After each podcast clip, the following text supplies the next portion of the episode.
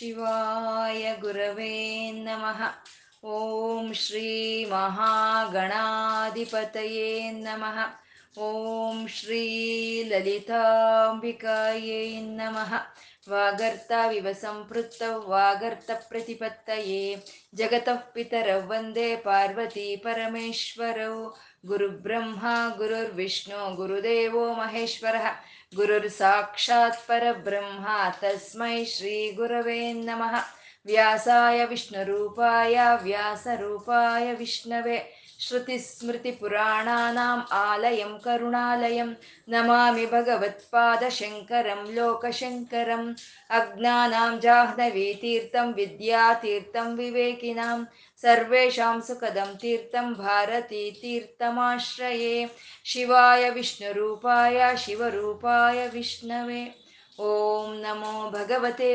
वासुदेवाय श्रीमात्रै नमः ನಾಮ ರೂಪ ರಹಿತವಾದ ಚೈತನ್ಯವನ್ನ ನಾವು ವಿಷ್ಣು ಸಹಸ್ರನಾಮದಲ್ಲಿ ನಾರಾಯಣ ಬ್ರಹ್ಮ ಅಂತ ಉಪಾಸನೆ ಮಾಡ್ಕೊಳ್ತಾ ಇದ್ದೀವಿ. ಸಾವಿರ ನಾಮಗಳು ಒಬ್ಬೊಂದೇ, ಸಾವಿರ ಗುಣಗಳು ಒಬ್ಬೊಂದೇ. ಆ ಪರಮಾತ್ಮನಲ್ಲಿ ಏನು ಗುಣಗಳು ಇದೆಯೋ ಅದನ್ನ ನಾವಿಲ್ಲಿ ನಾಮಗಳನ್ನಾಗಿ ಹೇಳ್ಕೊಳ್ತಾ ಇದ್ದೀವಿ. ಪರಮಾತ್ಮ ಸ್ವಾಪನಃ ಅಂತಂದ್ರು. ಅಂದ್ರೆ ನಮ್ಮ ಆತ್ಮ ಜ್ಞಾನವನ್ನ ನಾವು ತಿಳ್ಕೊಳ್ದಲೆ ನಮ್ಮನ್ನ ಮಾಯೆಯಲ್ಲಿ ಮುಳುಗಿಸಿ ಇರೋ ಅಂತ ಪರಮಾತ್ಮ ಅವನು ಸ್ವಾಪನಃ ಅಂತ ಅಂದ್ರೆ ಅಜ್ಞಾನವೇ ನಿದ್ದೆ ಅಂತ ಹೇಳೋದು. ಹಾಗೆ ಅಜ್ಞಾನದಲ್ಲಿ ಇರೋಂಥ ಅವ್ರನ್ನ ಆತ್ಮಜ್ಞಾನ ತಿಳ್ಕೊಳ್ದಲೆ ಆ ನಿದ್ದೆಯಲ್ಲಿ, ಅಜ್ಞಾನ ಅನ್ನೋ ನಿದ್ದೆಯಲ್ಲಿ ಇಡೋವನು. ಮತ್ತೆ ಬೆಳಗ್ಗೆಯಿಂದ ಸಂಜೆವರೆಗೂ ಶ್ರಮ ಪಟ್ಟಿರೋ ಈ ದೇಹಕ್ಕೆ ವಿಶ್ರಾಂತಿ ಬೇಕು ಅಂತ ರಾತ್ರಿ ರೂಪದಲ್ಲಿ ಬಂದು ನಮ್ಗೆ ಆ ನಿದ್ದೆಯನ್ನು ಒದಗಿಸ್ತಾ ಇರೋ ಅಂತ ಪರಮಾತ್ಮ ಅವನು ಸ್ವಾಪನಃ ಅಂತಂದ್ರು, ಸ್ವವಶಃ. ಅಂದ್ರೆ ನಿದ್ದೆ ಮಾಡಬೇಕು ಅಂದ್ರು ಅವನ ಅನುಗ್ರಹ ಇರಬೇಕು. ಎಚ್ಚರವಾಗಬೇಕು ಅಂದ್ರೂ ಅವನ ಅನುಗ್ರಹ ಇರಬೇಕು. ಅವನ ಅನುಗ್ರಹ ಇದ್ರೆ ಮಾತ್ರ ನಾವು ನಿದ್ದ, ನಿದ್ದೆ ಮಾಡ್ತೀವಿ, ಎಚ್ಚರಗೊಳ್ತೀವಿ. ಅಂದ್ರೆ ರಾತ್ರಿ ಹಗಲು ಅನ್ನೋದು ಅವನು ವಶದಲ್ಲೇ ಇದೆ ಅಂತ ಹೇಳ್ತಾ ಅವನು ಸ್ವವಶಃ ಅಂದ್ರು. ಎಲ್ಲವೂ ತನ್ನ ವಶದಲ್ಲೇ ತಾನು ಇಟ್ಕೊಂಡಿದ್ದಾನೆ, ತನ್ನ ವಶದಲ್ಲೇ ತಾನು ಇದ್ದಾನೆ ಅಂತ. ಯಾಕೆಂದ್ರೆ ನಾವು ಯಾವಾಗ್ಲಾದ್ರೂ ಯಾವುದ್ರ ಮೇಲೆ ಆಧಾರ ಪಡ್ತೀವೋ ಆ ಶಕ್ತಿಗೋಸ್ಕರ ನಾವು ಆಧಾರ ಪಡ್ತೀವಿ. ಆ ಶಕ್ತಿ ನಮ್ಮಲ್ಲಿ ಇಲ್ಲ ಅಂದಾಗ ನಾವು ಬೇರೆಯೇ ಒಂದು ಶಕ್ತಿಗೋಸ್ಕರ ನಾವು ಆಧಾರ ಪಡ್ತೀವಿ. ಆದ್ರೆ ಭಗವಂತನ ಶಕ್ತಿ ತನ್ನದೇ ಆದಂತ ಶಕ್ತಿ ಎಲ್ಲ ಕಡೆ ವ್ಯಾಪಿಸ್ಕೊಂಡಿರುವಂತ ಪರಮಾತ್ಮ ಅವನು ಸ್ವವಶಃ. ಅವನು ಯಾವುದ್ರ ಮೇಲೂ ಆಧಾರ ಪಡೋ ಅಂತ ಕೆಲಸ ಇಲ್ಲ. ಅವನ ವಶದಲ್ಲಿ ಅವನಿರ್ತಾನೆ ಅಂತ, ಸ್ವವಶಃ ಅಂತ ವ್ಯಾಪಿ ಅಂದ್ರು. ವ್ಯಾಪಿ ಅಂದ್ರೆ ಈ ಕಾಣಿಸ್ತಾ ಇರೋ ಎಲ್ಲಾ ಕಾರ್ಯದಲ್ಲೂ ಕಾರಣವಾಗಿ ಯಾರಿದ್ದಾರೋ ಅವನೇ ವ್ಯಾಪಿ ಅವನು ವ್ಯಾಪಿಸ್ಕೊಂಡಿದ್ದಾನೆ ಅಂತ, ವ್ಯಾಪಿ ನೈಕಾತ್ಮ ಅವನು ಯಾವ ರೀತಿ ವ್ಯಾಪಿಸ್ಕೊಂಡಿದ್ದಾನೆ ಅಂತಂದ್ರೆ ಅನೇಕ ರೂಪಗಳಲ್ಲಿ ಈಗ ನಾವು ಏನು ಕಾಣಿಸ್ತಾ ಇದೆಯೋ ಒಂದು ಬೆಟ್ಟವಾಗ್ಬೋದು, ಒಂದು ಗಿಡವಾಗ್ಬೋದು, ಒಂದು ನದಿ ಆಗ್ಬೋದು, ಒಂದು ಸಮುದ್ರ ಆಗ್ಬೋದು, ಅಥವಾ ಯಾವುದೇ ಮನುಷ್ಯರಾಗ್ಬೋದು, ಏನು ರೂಪಗಳು ಕಾಣಿಸ್ತಾ ಇದೆಯೋ ಅವೆಲ್ಲ ಪರಮಾತ್ಮನ ರೂಪಗಳೇ. ಆ ರೂಪಗಳಲ್ಲಿ ತಾನು ವ್ಯಾಪಿಸ್ಕೊಂಡಿದ್ದಾನೆ ನೈಕಾತ್ಮ. ನೈಕ ಕರ್ಮ ಕೃತ್ ಅಂದ್ರ, ಅಂದ್ರೆ ನಾವೆಲ್ಲ ಒಂದೊಂದೇ ಕೆಲಸ ಮಾಡ್ತಾ ಇದ್ರೆ ಆ ಪರಮಾತ್ಮ ಅನೇಕವಾದ ಒಂದು ಕೆಲಸಗಳನ್ನು ಮಾಡ್ತಾ ಇದ್ದಾನೆ ಅಂತ ನೈಕ ಕರ್ಮ ಕೃತ್ ಅಂತ ಹೇಳ್ತಾ ವತ್ಸರ ಅಂತ ಅಂದ್ರು.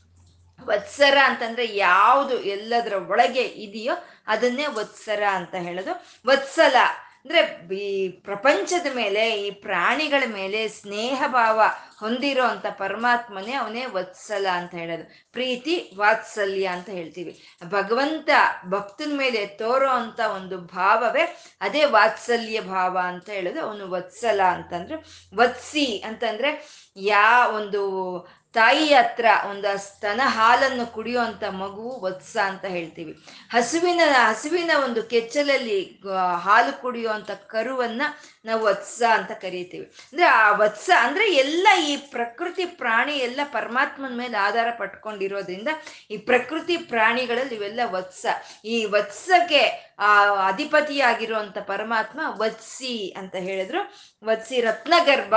ರತ್ನ ಅಂದ್ರೆ ಆನಂದವನ್ನು ಕೊಡುವಂತಹದ್ದು, ಪ್ರಕಾಶವನ್ನು ಕೊಡುವಂತಹದ್ದು, ಜ್ಞಾನವನ್ನು ಕೊಡುವಂತಹದ್ದು. ಆ ಆನಂದ, ಆ ಪ್ರಕಾಶ, ಆ ಒಂದು ಜ್ಞಾನ ಅನ್ನೋದನ್ನ ಯಾರು ಗರ್ಭದಲ್ಲಿ ಧರಿಸಿದಾರೋ ಅವನೇ ರತ್ನಗರ್ಭ, ಅವನೇ ಧನೇಶ್ವರ ಈ ಪಂಚಭೂತಗಳಾಗ್ಬೋದು, ಈ ಪ್ರಕೃತಿಗಾಗಿ ಕೆಲಸ ಮಾಡ್ತಾ ಇರೋಂಥ ಅರವತ್ನಾಲ್ಕು ಕೋಟಿ ಶಕ್ತಿಗಳು ಪರಮಾತ್ಮನ ಧನವೇ ಅದು. ಅದಕ್ಕೆ ಅವನ ಈಶ್ವರ ಅಂತ ಹೇಳ್ತಾ ಪರಮಾ, ಈ ಸುವ್ರತೆಯಿಂದ ಹಿಡಿದು ವತ್ಸಲವರೆಗೂ ಈ ಒಂದು ಕ್ಷೀರಸಾಗರದ ಮಥನದ ಒಂದು ಘಟ್ಟವನ್ನ ಈ ನಾಮಗಳಲ್ಲಿ ತೋರಿಸ್ತಾ ಇದ್ದಾರೋ ಅನ್ನೋ ಒಂದು ಅಭಿಪ್ರಾಯವನ್ನು ಪಟ್ಟಿದ್ದಾರೆ. ಸುವ್ರತ ಅಂದ್ರೆ ಕ್ಷೀರಸಾಗರದಿಂದ ಆ ಅಮೃತವನ್ನು ತೆಗೆದು ದೇವತೆಗಳಿಗೆ ಹಂಚಬೇಕು ಅಂತ ಸುವ್ರತವನ್ನು, ಒಳ್ಳೆಯ ವ್ರತವನ್ನು ಹೂಡಿದಂತ ಅವನು ಸುಮುಖನು. ಅವನು ದೇವತೆಯರ ಬಗ್ಗೆ ಸುಮುಖವಾಗಿದ್ದಂತ ಅವನು ಸೂಕ್ಷ್ಮ ಅಂದ್ರೆ ಅವನ ಅಂತರ್ಯ, ಅವನ ಅವನ ಆಂತರ್ಯ ಏನು ಅನ್ನೋದು ಆ ಒಂದು ರಾಕ್ಷಸರಿಗೆ ತಿಳಿ ಪಡಿಲಿಲ್ಲ ಅಂತ ಸೂಕ್ಷ್ಮ ಅಂದ್ರು. ಸುಘೋಷ, ಅಮೃತವನ್ನು ತೆಗೆದು ದೇವತೆಯರಿಗೂ ಹಂಚ್ತೀನಿ ಅಂತ ಒಳ್ಳೆಯ ಘೋಷೆಯನ್ನು ಮಾಡಿದಂಥವನು ಅವನು ಸುಘೋಷ. ಸುಖದಹ, ದೇವತೆಯರಿಗೆಲ್ಲ ಸುಖವನ್ನು ಕೊಟ್ಟಂತ ಅವನು ಸುಖದಹ. ಸುಹೃತ್ ಅಂದ್ರೆ ಒಳ್ಳೆಯ ಹೃದಯದವನು ದೇವತೆಗಳಿಗೆ ಅನುಗ್ರಹಿಸೋದಾಗ್ಬೋದು, ಅಥವಾ ರಾಕ್ಷಸರನ್ನ ಸಂಹಾರ ಮಾಡೋವಾಗ್ಬೋದು, ಯಾವ್ದಾದ್ರೂ ಸರಿ ಅದನ್ನ ಅವನ ಒಂದು ಒಳ್ಳೆಯ ಹೃದಯವೆ ಅಂತ ಸುಹೃದ ಅಂತ ಅಂದ್ರು. ಮನೋಹರಹ ಬಂದಂತ ಒಂದು ಅಮೃತವನ್ನ ಹಂಚಬೇಕು ಅಂದ್ರೆ ಒಂದು ಮನಸ್ಸನ್ನು ಆಕರ್ಷಿಸೋ ಅಂತ, ಮನಸ್ಸನ್ನು ಕದಿಯೋ ಅಂತ ಒಂದು ಜಗನ್ಮೋಹಿನಿ ಅವತಾರವನ್ನು ತಾಳಿದಂತ ನಾರಾಯಣ ಅವನೇ ಮನೋಹರ ಅಂತಂದ್ರು ಜಿತಕ್ರೋಧ ಅವನು ಕೋಪ, ಸಿಟ್ಟನ್ನು ಗೆದ್ದುಕೊಂಡಿರೋನು. ಜಿತಕ್ರೋಧ ವೀರಬಾಹು. ಅವನ ಒಂದು ಬಾಹುಗಳಿಂದ ಆ ಅಮೃತವನ್ನ ದೇವತೆಯರಿಗೆ ಹಂಚಿದಂತ ನಾರಾಯಣ, ಅವನು ವೀರಬಾಹು. ವಿದಾರಣ. ಅವನನ್ನ ಒಂದು ಅಮೃತಕ್ಕಾಗಿ, ಆ ಮೋಸದಿಂದ ಬಂದಂತ ರಾಹು ಕೇತು, ಮುಂತಾದ ರಾಕ್ಷಸರನ್ನ ಸಂಹಾರ ಮಾಡಿದಂತ ನಾರಾಯಣ, ಅವನು ವಿದಾರಣ, ಸ್ವಾಪನಃ. ಅವನು ಒಂದು ಅಮೃತ ಕಲಶವನ್ನ, ಆ ಕೈಯಲ್ಲಿ ಸೌಟನ್ನ ಹಿಡ್ಕೊಂಡು ಜಗನ್ಮೋಹಿನಿ ಅವತಾರ ತಾಳಿ ತಾನು ಬಂದ್ರೆ, ತಾನು ಯಾರು ಅಂತ ತಿಳ್ಕೊಳಕ್ಕಾಗ್ದಲೇ ಇರುವಂತ ಅಜ್ಞಾನ ಅನ್ನೋ ನಿದ್ದೆಯಲ್ಲಿ ರಾಕ್ಷಸರನ್ನ ಮುಣಗಿಸಿದಂತ ಪರಮಾತ್ಮ ಅವನ ಸ್ವಾಪನಃ. ಸ್ವವಶಃ, ಅವನ ವಶದಲ್ಲೇ ಅವನೇ ಇದ್ದ ಸ್ವವಶಃ. ವ್ಯಾಪಿ ಎಲ್ಲ ಕಡೆ ಆ ರಾಕ್ಷಸರ ಒಂದು ಗುಂಪಲ್ಲಿ, ಒಂದು ದೇವತೆಯರ ಗುಂಪಲ್ಲಿ ವ್ಯಾಪಿಸ್ಕೊಂಡಂತ ಆ ಮೋಹಿನಿ, ಜಗನ್ಮೋಹಿನಿ ಅವತಾರದ ನಾರಾಯಣನೇ ಅವನೇ ವ್ಯಾಪಿ, ಅವನು ನೈಕಾತ್ಮ. ಆ ಒಂದು ಕ್ಷೀರಸಾಗರದ ಒಂದು ಮಥನದ ಘಟ್ಟದಲ್ಲಿ ಅವನು ನೈಕಾತ್ಮ ಅನೇಕ ರೂಪಗಳನ್ನು ತಾಳ್ತಾನೆ. ಮೊಟ್ಟ ಮೊದಲು ಮಂದರ ಪರ್ವತವಾಗಿ, ಜಡ, ಜಡಾತ್ಮಿಕವಾಗಿ ಅವನೇ ಒಂದು ಪ್ರಕಟವಾಗ್ತಾನೆ. ಆ ಮಂದರ ಪರ್ವತವನ್ನ ಹೊತ್ತು ನಿಂತ್ಕೊಳ್ಳೋ ಅಂತ ಒಂದು ಕೂರ್ಮನಾಗ್ತಾನೆ.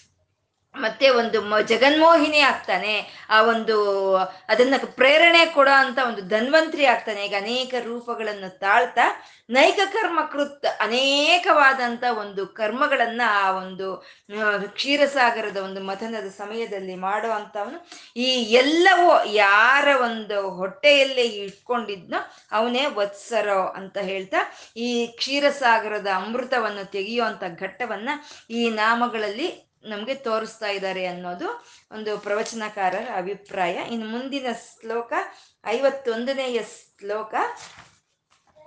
ಇದು ನಲ್, ಇದು ಹನ್ನೊಂದು ನಾಮಗಳಿಂದ ಕೂಡಿ ಅಂಥದ್ದು ಧರ್ಮಗುಪ್, ಧರ್ಮ ಕೃದ್ಧರ್ಮಿ ಸದ ಸತ್ಕ್ಷರಮಕ್ಷರಂ ಅವಿಜ್ಞಾತ ಸಹಸ್ರಾಂಶಂ ರಿವಿದಾತ ಕೃತಲಕ್ಷಣ ಅಂತ ಹನ್ನೊಂದು ನಾಮಗಳಿಂದ ಕೂಡಿರೋ ಅಂಥದ್ದು ಧರ್ಮ ಗುಪ್ ಧರ್ಮ ಕೃತ್, ಧರ್ಮಿ ಸತ್.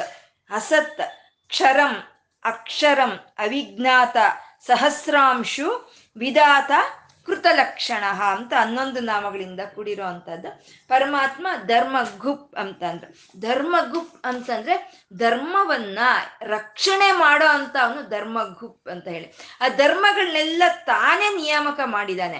ತಾನು ನಿಯಾಮಕ ಮಾಡಿರೋ ಅಂತ ಧರ್ಮಗಳನ್ನ ತಾನೇ ರಕ್ಷಿಸ್ಕೊಳ್ತಾ ಇದ್ದಾನೆ ಅಂತ. ಇವಾಗ ಒಂದು ಕೆಲಸ ಮಾಡೋ ಅಂತಾರು. ಯಾವ್ದಾದ್ರು ಒಂದು ಕೆಲಸ ಮಾಡೋ ಅಂತವ್ರು. ಅಂದ್ರೆ ಇವಾಗ ಎಲೆಕ್ಟ್ರಿಷಿಯನ್ ಅಂತ ಇಟ್ಕೊಳ್ಳಿ.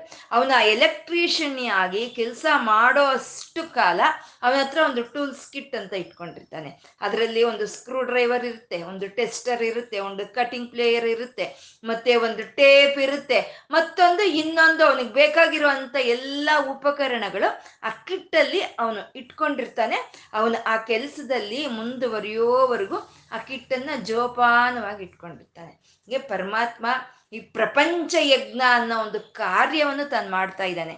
ಈ ಪ್ರಪಂಚ ಯಜ್ಞ ಅನ್ನೋ ಕಾರ್ಯವನ್ನು ಮಾಡ್ತಾ ಇರುವಂತ ಪರಮಾತ್ಮ ಇಲ್ಲಿ ಅನೇಕವಾದ ಶಕ್ತಿಗಳನ್ನು ಸೃಷ್ಟಿ ಮಾಡಿದ್ದಾನೆ. ಆ ಶಕ್ತಿಗಳು ಮಾಡೋ ಅಂತ ಕೆಲಸವೇ ಧರ್ಮ ಅಂತ ಹೇಳೋದು. ಆ ಶಕ್ತಿಗಳನ್ನೆಲ್ಲ ತಾನು ಕಾಪಾಡ್ಕೊಳ್ತಾ ಇರೋವಂಥ ಪರಮಾತ್ಮ ಧರ್ಮ ಗುಪ್ ಅಂತ ಹೇಳಿದ್ರು. ಈ ಪ್ರಪಂಚ ಎಲ್ಲ ಹೀಗೆ ನಡಿಬೇಕು ಅಂದ್ರೆ ಅನೇಕವಾದ ಶಕ್ತಿಗಳು ಕೆಲಸ ಮಾಡಬೇಕು. ಅದನ್ನ ತಾನೇ ನಿಯಾಮಕ ಮಾಡಿ ತಾನೇ ಅದನ್ನೆಲ್ಲ ಕಾಪಾಡ್ಕೊಳ್ತಾ ಇದ್ದಾನೆ ಪರಮಾತ್ಮ ಅಂತ ಹೇಳ್ತಾ ಧರ್ಮ ಗುಪ್ ಅಂತ ಹೇಳಿದ್ರು.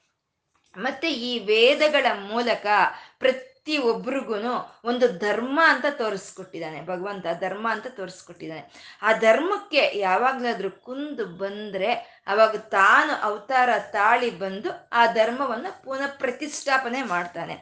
ಧರ್ಮ ಸಂಸ್ಥಾಪನಾರ್ಥಾಯ ಸಂಭವಾಮಿ ಯುಗೆ ಯುಗೆ ಅಂತ. ಆ ಕ್ಷಣಕ್ಕೆ ಆ ಕ್ಷಣಕ್ಕೆ ಆ ಧರ್ಮವನ್ನು ಕಾಪಾಡೋದಕ್ಕೋಸ್ಕರ ತಾನು ಒಂದು ಅವತಾರಗಳನ್ನು ತಾಳಿ ಬರೋ ಅಂತವನು ಅವನ ಧರ್ಮ ಗುಪ್ ಅಂತ ಹೇಳಿದ್ದು. ಇದು ಒಂದು ಮತ್ಸ್ಯಾವತಾರವನ್ನೇ ಹೇಳ್ತಾ ಇದ್ದಾರೆ ಅಂತ ನಾವು ಇಲ್ಲಿ ಹೇಳ್ಕೋಬಹುದು ಆ ಮತ್ಸ್ಯಾವತಾರನಾದಂಥ ಪರಮಾತ್ಮ ಆ ಪ್ರಳಯ ಕಾಲದಲ್ಲಿ ಒಂದು ವೇದಗಳು ಮತ್ತೆ ಈ ಪ್ರಜಾಪತಿಗಳು ಋಷಿ ಮುನಿಗಳು ಇವರೆಲ್ಲ ಅಲ್ಲ ನಾಶವಾಗಬಾರ್ದು. ಇವೆಲ್ಲ ಶಕ್ತಿ ಶಕ್ತಿ ಬೀಜಗಳು ಇವೆಲ್ಲ. ಇವು ಯಾವತ್ತಿಗೂ ನಾಶವಾಗಬಾರ್ದು ಅಂತ ಹೇಳಿ ಮತ್ಸ್ಯಾವತಾರನಾದಂಥ ನಾರಾಯಣ ಅವನು ಒಂದು ಹಡಗಲ್ಲಿ ಇವನ್ನೆಲ್ಲ ಸೇಕರಣೆ ಮಾಡಿ, ರಕ್ಷಣೆ ಮಾಡ್ತಾ ಮತ್ತೆ ಒಂದು ಸೃಷ್ಟಿ ಆರಂಭದಲ್ಲಿ ಆ ಶಕ್ತಿ ಬೀಜಗಳನ್ನ ಹಾಗಾಗೆ ಹಾಗಾಗೆ ಸೃಷ್ಟಿ ಮಾಡೋ ಅವನು ಅಂದ್ರೆ ಆ ವೇದಗಳನ್ನ, ಆ ಧರ್ಮವನ್ನ ಕಾಪಾಡೋದಕ್ಕೆ ಬಂದಂತ ಒಂದು ಅವತಾರವೇ ಮತ್ಸ್ಯಾವತಾರ ಅಂತ ಹೇಳುವಂತಹದ್ದು ಪರಮಾತ್ಮ ಧರ್ಮ ಗ್ರೂಪ್ ತನ್ನ ಒಂದು ಧರ್ಮಗಳನ್ನ ತಾನು ನಿಯಾಮಕ ಮಾಡಿರುವಂತ ಧರ್ಮಗಳನ್ನ ತಾನು ಕಾಪಾಡ್ಕೊಡ್ತಾ, ಕಾಪಾಡ್ಕೊಳ್ತಾ ಇರುವಂತ ಪರಮಾತ್ಮ ಧರ್ಮ ಗುಪ್ ಅಂತ ಹೇಳಿದ್ರು. ಧರ್ಮಕೃತ್ ಅಂತ ಹೇಳ್ತಾ ಇದ್ದಾರೆ. ಧರ್ಮ ಗುಪ್ ಅಂದ್ರೆ ಧರ್ಮಗಳನ್ನ ರಕ್ಷಣೆ ಮಾಡ್ತಾ ಇರೋನೇ ಅಲ್ಲ ಅವನು. ಧರ್ಮಗಳನ್ನ ಏರ್ಪಾಟ್ ಮಾಡಿ ಧರ್ಮಗಳನ್ನ ರಕ್ಷಣೆ ಮಾಡೋ ಅಂತ ಮಾತ್ರ ಅಲ್ಲ ಅವನು. ಧರ್ಮಕೃತ್ ಅಂದ್ರೆ ಸ್ವತಃಗೆ ತಾನೇ ಆ ಧರ್ಮವನ್ನ ಆಚರಣೆ ಮಾಡ್ತಾ ಇದ್ದಾನೆ, ಪರಮಾತ್ಮ ಧರ್ಮ ಕೃತ್ ಅಂತ. ಅಂದ್ರೆ ಅದು ಯಾವುದೋ ಆ ಧರ್ಮ ಮಾಡ್ಬೇಕು ಅಂತ ಅವನಿಗೇನು ಇಲ್ವಲ್ಲ? ಅವನಿಗೇನು ಇಲ್ಲ, ಧರ್ಮ ಮಾಡ್ಲೇಬೇಕು ಅನ್ನೋದೇನಿದೆ. ಆದ್ರೆ ಅವ್ನು ಮಾಡ್ತಾ ಇದ್ದಾನೆ, ಅವನು ಏನು ಧರ್ಮಗಳನ್ನ ಏರ್ಪಾಟ್ ಮಾಡಿದಾನೋ, ಆ ಎಲ್ಲ ಧರ್ಮಗಳನ್ನ ಕಾಪಾಡಬೇಕು ಅನ್ನೋ ಒಂದು ಧರ್ಮವನ್ನು ತಾನು ಹೊಂದಿದ್ದು, ಎಲ್ಲವನ್ನು ರಕ್ಷಣೆ ಮಾಡ್ತಾ ತಾನು ಆ ಧರ್ಮ ಕಾರ್ಯಗಳನ್ನ ಮಾಡ್ತಾ ಇದ್ದಾನೆ ಅಂತ. ಅವನಿಗೇನು ಇಲ್ಲ, ಅವಶ್ಯಕತೆ ಇಲ್ಲ. ಆದ್ರೆ ತಾನು ಹೇಳಿರೋ ಅಂತ ಧರ್ಮವನ್ನ ತಾನು ಆಚರಣೆ ಮಾಡಿ ತೋರಿಸ್ತಾ ಇದ್ದಾನೆ ಅಂತ. ಈ ರಾಮ ಕೃಷ್ಣ ಅವತಾರಗಳಲ್ಲಿ ತಾನು ಬರ್ತಾನೆ. ಬಂದಾಗ ಆ ಧರ್ಮ ಆಚರಣೆ ಮಾಡ್ಬೇಕು ಅಂತ ಅವ್ನಿಗೆ ಏನಿತ್ತು? ಏನು ಇಲ್ವಲ್ಲ? ಪರಬ್ರಹ್ಮನವನು ಸರ್ವಶಕ್ತಿಮಯನು ಅವನು ಅವನಿಗೇನಿತ್ತು? ಅಂದ್ರೆ ತಾನೇ ಏರ್ಪಾಟ್ ಮಾಡಿದ್ದಾನೆ ಧರ್ಮವನ್ನ. ತಾನೇ ಪರಿಪಾಲನೆ ಮಾಡಬೇಕು ಅಂತ. ಶ್ರೀರಾಮನು ಅಜ್ಞಾತವಾಸಕ್ಕೆ ಅಂತ, ಅರಣ್ಯವಾಸಕ್ಕೆ ಅಂತ ಹೋದಾಗ ಒಂದು ಸುಗ್ರೀವನು ವಾಲಿ ಎಲ್ಲರೂ ಆ ಕಿಷ್ಕಿಂದ ನಗರದೊಳಕ್ಕೆ ಆಹ್ವಾನ ಕೊಡ್ತಾರೆ. ರಾಮ ಲಕ್ಷ್ಮಣ ಸೀತೆಯರಿಗೆ ಆಹ್ವಾನವನ್ನು ಕೊಡ್ತಾರೆ. ಆದ್ರೆ ಶ್ರೀರಾಮನು ನಗರ ಪ್ರವೇಶ ಇಲ್ಲ ನಮ್ಗೆ. ಹದಿನಾಲ್ಕು ವರ್ಷ ನಾವು ಅರಣ್ಯವಾಸ ಮಾಡಬೇಕು ಅಂತ ಹೇಳಿ ನಗರದೊಳಕ್ಕೆ ಹೋಗಲ್ಲ ಅವರು. ಆ ಕಿಷ್ಕಿಂದೆಯ ಆಚೆಯೇ ಅವರು ಉಳಿದು ಬಿಡ್ತಾರೆ. ಅಂದ್ರೆ ತಾನು ಏರ್ಪಾಟ್ ಮಾಡಿರೋ ಧರ್ಮವನ್ನ ತಾನೇ ಆಚರಣೆ ಮಾಡೋ ಅಂಥದ್ದು ಮತ್ತೆ ಆ ಚಿನ್ನದ ಜಿಂಕೆಗಾಗಿ ತಾನು ಬೇಟೆಗೆ ಹೋದಾಗ ಅವನಿಗೆ ತಿಳಿದಿದೆ, ಲಕ್ಷ್ಮಣನ್ನ ಯಾರಾದ್ರೂ ಸರಿ ಸುಲಭವಾಗಿ ಅವನ ಮಾಯೆಗೆ ಮುಣುಗಿಸ್ಬಿಡ್ಬೋದು. ಲಕ್ಷ್ಮಣ ಆವೇಶಪರನು ಅಮಾಯಕನು ಅವನು ಲಕ್ಷ್ಮಣನ. ಅವನು ಯಾವ ರಾಕ್ಷಸನಾದ್ರೂ ಮಾಯೆ ಒಳಗೆ ಮುಣುಗಿಸ್ಬಹುದು ಅನ್ನೋದು ಶ್ರೀರಾಮನಿಗೆ ಗೊತ್ತಿದೆ.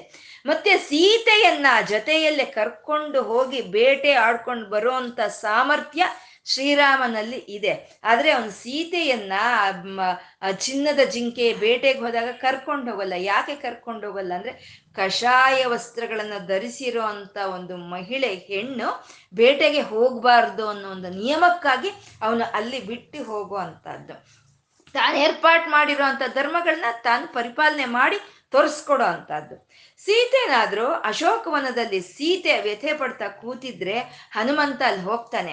ಹೋಗಿ ನೋಡಿದ್ರೆ ತುಂಬಾ ಅವನಿಗೆ ಒಂದು ಮರುಕವಾಗುತ್ತೆ. ಒಂದು ವೀರಾದಿ ವೀರನಾದ ಶ್ರೀರಾಮಚಂದ್ರನು, ವೀರಾದಿ ವೀರನಾದ ಲಕ್ಷ್ಮಣನು, ಪಕ್ಕದಲ್ಲಿ ಇರಬೇಕಾದ್ರೂ ಸೀತೆಗೆ ಇಂಥ ಕಷ್ಟ ಬಂತಲ್ಲ ಅಂತ ತುಂಬಾ ಒಂದು ವ್ಯಥೆ ಪಡ್ತಾನೆ ಹನುಮಂತ.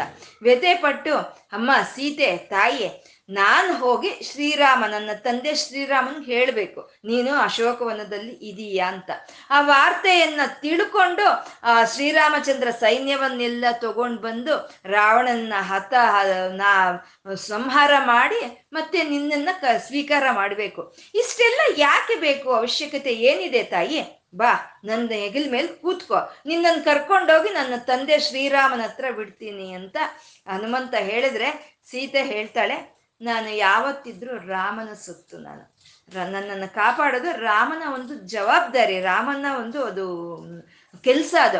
ನನ್ನನ್ನು ಕಾಪಾಡ್ಕೊಂಡು ಹೋಗುವಂತ ಒಂದು ಧರ್ಮದಿಂದ ನಾನು ಶ್ರೀರಾಮನನ್ನು ತಪ್ಪಿಸಲ್ಲ ಮರ್ಯಾದಾ ಪುರುಷನಾದ ಶ್ರೀರಾಮ ಅವನೇ ಬಂದು ರಾಕ್ಷಸ ಸಂಹಾರ ಮಾಡ್ತಾ ನನ್ನನ್ನು ಸ್ವೀಕಾರ ಮಾಡಿದ್ರೆ ಅವಾಗ ಮರ್ಯಾದಾ ಪುರುಷನಾದ ಶ್ರೀರಾಮನ ಮರ್ಯಾದೆ, ಧರ್ಮ ಪರಾಕ್ರಮಗಳು ರಕ್ಷಣೆ ಆಗುತ್ತೆ ಅಂತ ಸೀತೆ ಹೇಳ್ತಾಳೆ. ಅಂದ್ರೆ ಧರ್ಮಕ್ಕಾಗಿ ತಾವು ತಾವು ಏರ್ಪಾಟ್ ಮಾಡಿದಂಥ ಧರ್ಮವನ್ನ ತಾವು ಪರಿಪಾಲನೆ ಮಾಡೋದಕ್ಕೋಸ್ಕರ ಅಷ್ಟು ಕಷ್ಟವನ್ನು ಅನುಭವಿಸಿದವರು. ಶಕ್ತಿ ಇದ್ದು, ಅದನ್ನ ತಪ್ಪಿಸ್ಕೊಳ್ಳೋ ಅಂತ ಶಕ್ತಿ ಇದ್ದು ಆ ಧರ್ಮಕ್ಕಾಗಿ ಅಷ್ಟು ಕಷ್ಟಪಟ್ಟಂಥವ್ರು.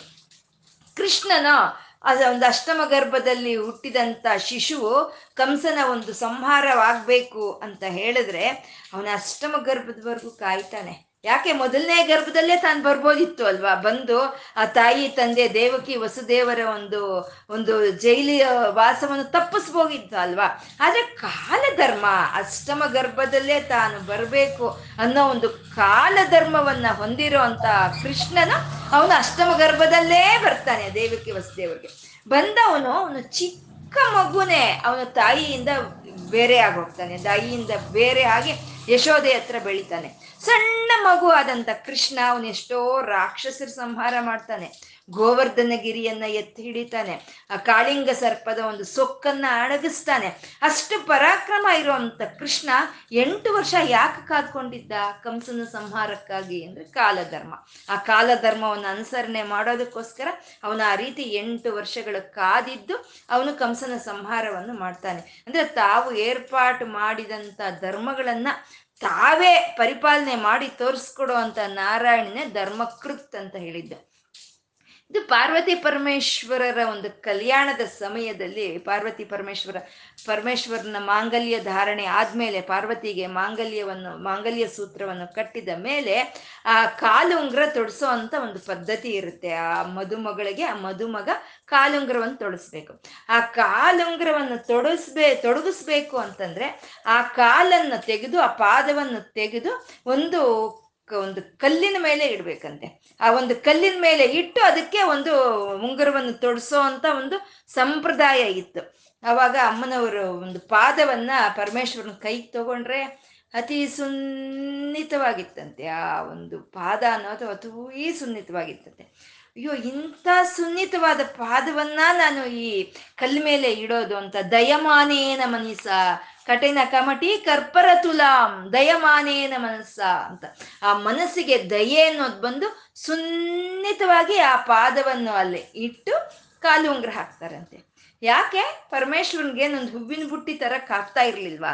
ಅಥವಾ ಹೂವಿನ ಬುಟ್ಟಿ ತಂದಿಡ್ಬೇಕು ಅನ್ನೋದು ಅವನಿಗೇನು ಗೊತ್ತಿಲ್ವಾ? ಆದ್ರೆ ನಿಯಮ, ಅದು ಒಂದು ವ್ರತ, ಒಂದು ನಿಯಮ, ಒಂದು ಧರ್ಮ. ಅವ್ರು ಏರ್ಪಾಟ್ ಮಾಡಿರೋ ಅಂತ ಒಂದು ಧರ್ಮವನ್ನ ಅವರೇ ಆಚರಣೆ ಮಾ, ಆಚರಣೆ ಮಾಡಿ ತೋರಿಸೋ ಅಂತದ್ದು ಅಮ್ಮನಾದ್ರೂ ಸರಿ, ಪರಮೇಶ್ವರನ ಕೂತಿರ್ಬೇಕಾದ್ರೆ ಪಾರ್ವತಿ ಹಿಂದ್ಗಡೆಯಿಂದ ಬಂದು ಕಣ್ಣು ಮುಚ್ತಾಳೆ ಒಂದು ಸಮಯದಲ್ಲಿ. ಪರಮೇಶ್ವರನ ಕಣ್ಣು ಮುಚ್ಚಿದ್ರೆ ಇನ್ನೇನಿದು? ಅಕಾಲಿಕ ಒಂದು ಲಯ ಅನ್ನೋದು ಆಗೋಗುತ್ತೆ. ಅಕಾಲಿಕವಾದಂಥ ಒಂದು ಪ್ರಳಯ ಅನ್ನೋದು ಉಂಟಾಗುತ್ತೆ. ಹಾಗೆ ಅಕಾಲಿಕ ಪ್ರಳಯವನ್ನು ತಂದ ಪಾರ್ವತಿ ತಾನು ದಾಕ್ಷಾಯಿಣಿಯಾಗಿ ಭೂಮಿ ಮೇಲೆ ಹುಟ್ಟು ಪ್ರಾಯಶ್ಚಿತ್ತ ಮಾಡ್ಕೊಳ್ತಾಳೆ. ಅಂದ್ರೆ ತಾವು ಹೂಡಿದಂಥ ಧರ್ಮವನ್ನ, ತಾವು ನಿಯಾಮಕ ಮಾಡಿದಂಥ ಧರ್ಮವನ್ನ ತಾವೇ ಪರಿಪಾಲನೆ ಮಾಡಿ ನೋಡ್ಕೊಡೋ ಅಂತ ಆ ನಾರಾಯಣನೇ ಅವನೇ ಧರ್ಮಕೃತ್ ಅಂತ ಹೇಳಿದ್ರು. ಆ ಧರ್ಮಕೃತ್ ಆದಂತ ಪರಮಾತ್ಮ ಅವನೇ ಧರ್ಮಿ ಅಂತ ಹೇಳಿದ್ರು. ಅಂದ್ರೆ ಧರ್ಮವನ್ನ ಏರ್ಪಾಟ್ ಮಾಡಿದಾನೆ ಅವನು. ಧರ್ಮವನ್ನ ಮಾಡ್ತಾ ಇದ್ದಾನೆ. ಆದ್ರೆ ಅವನು ಧರ್ಮಕ್ಕಿಂತ ಬೇರೆನಾ ಅವನು ಅಂತ ಅಂದ್ರೆ ಅಲ್ಲ, ಧರ್ಮವೇ ಅವನು ಅಂತ. ಆ ಧರ್ಮ ಆ ಧರ್ಮ ವಿಗ್ರಹ, ಧರ್ಮೋ ವಿಗ್ರಹವಾನ್ ಅಂತ, ವಿಗ್ರಹವಾನ್ ಧರ್ಮ. ಆ ಧರ್ಮ ಅನ್ನೋದೊಂದು ವಿಗ್ರಹವನ್ನು ತಗೊಂಡಾಗ ಅದೇ ಕೃಷ್ಣ, ಅದೇ ರಾಮ ಅಂತ ಹೇಳೋದು. ಧರ್ಮೋ ರಚಿತ ಪ್ರಭು ಅಂತ, ಧರ್ಮವೇ ಭಗವಂತ ಅಂತ, ಧರ್ಮಿ ಅಂತ ಹೇಳ್ತಾ ಇದ್ದಾರೆ. ಈ ಪ್ರಪಂಚದಲ್ಲಿ ಪ್ರತಿ ಒಂದಕ್ಕೂ ಒಂದು ಧರ್ಮ ಅಂತ ಇದೆ ಪ್ರತಿ ಒಂದಕ್ಕೂ ಒಂದು ಧರ್ಮ ಅಂತ ಇದೆ. ಈ ನೀರಿಗೆ ಹರಿಯೋಂಥ ಧರ್ಮ ಇದೆ, ಗಾಳಿಗೆ ಬೀಸೋಂಥ ಧರ್ಮ ಇದೆ, ಅಗ್ನಿಗೆ ಉರಿಯೋಂಥ ಧರ್ಮ ಇದೆ. ಹಾಗೆ ಪ್ರತಿ ಒಂದಕ್ಕೂ ಒಂದು ಧರ್ಮ ಅಂತ ಇದೆ, ಈ ಭೂಮಿಗೆ ತಿರುಗ್ತಾ ಇರೋಂಥ ಒಂದು ಧರ್ಮ ಇದೆ. ಪಕ್ಷಿ ಹಾರುತ್ತೆ, ಜಿಂಕೆ ಓಡುತ್ತೆ, ಮನುಷ್ಯರು ಮಾತಾಡ್ತಾರೆ. ಹೀಗೆ ಪ್ರತಿ ಒಂದಕ್ಕೂ ಒಂದು ಧರ್ಮ ಅನ್ನೋದಿದೆ. ನಾವ್ ಅನ್ಕೊಳ್ತೀವಿ, ಅಪ್ಪ, ನಾವು ಬಡ ಬಡ ಬಡ ಅಂತ ಹೀಗೆ ಮಾಡಿ, ಮಾತಾಡ್ತಾ ಇದ್ದೀವಿ. ಅಂತ ನಾವು ಅನ್ಕೊಳ್ತೀವಿ. ಪಕ್ಷಿ ಅನ್ಕೋಬಹುದು ಆ, ನಾನು ಎಷ್ಟು ಚೆನ್ನಾಗಿ ಹಾರಾಡ್ತಾ ಇದ್ದೀನಿ ಅಂತೆ. ಜಿಂಕೆ ಅನ್ಕೋಬಹುದು ನಾನು ಎಷ್ಟು ಚೆನ್ನಾಗಿ ಓಡ್ತಾ ಇದ್ದೀನಿ ಅಂತೆ.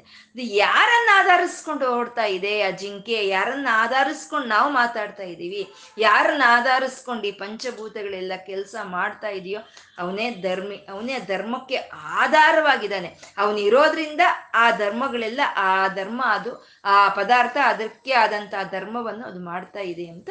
ಅವನು ಧರ್ಮಿ, ಎಲ್ಲಾ ಧರ್ಮಗಳಿಗೂ ಒಡೆಯನವನು ಅಂತ ಧರ್ಮಿ ಅಂತ ಹೇಳಿದ್ರು.